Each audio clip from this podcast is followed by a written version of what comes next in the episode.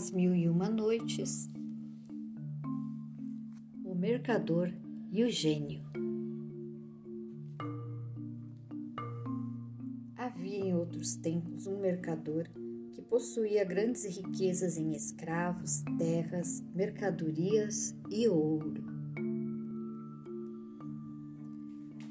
Obrigado de quando em quando a viajar para tratar dos seus negócios, partiu um dia montado em seu cavalo, levando boa provisão de biscoitos e tâmaras para alimentar-se durante a travessia do deserto.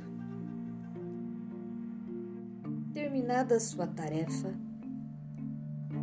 tomou o caminho de volta para casa. No quarto dia, sentindo-se sufocado pelo calor do sol, buscou a sombra de umas árvores que divisou ao longe. Junto a uma delas havia uma fonte cristalina, e ali então desmontou para descansar. Sentou-se à margem do riacho e tirou do zurrão as provisões que lhe restaram. Depois de comer as tâmaras, atirou para os lados os caroços e, terminando seu lanche, lavou as mãos, o rosto, como um bom muçulmano, e rezou sua oração de costume.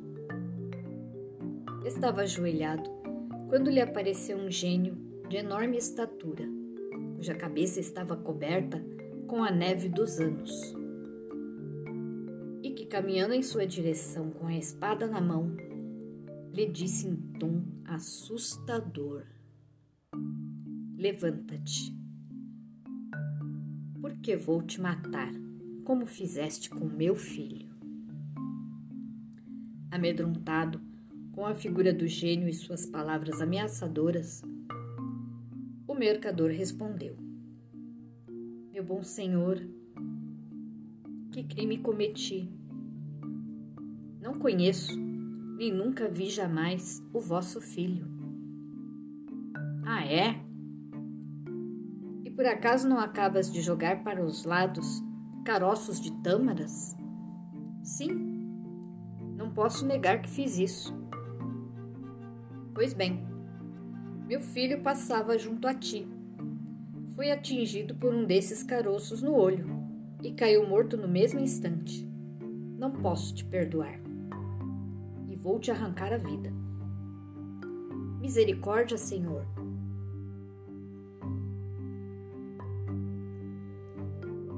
O gênio, em vez de responder, agarrou o mercador e, derrubando-o no chão, ergueu a espada para cortar-lhe a cabeça. Indiferente a seus apelos em nome da esposa e dos filhos.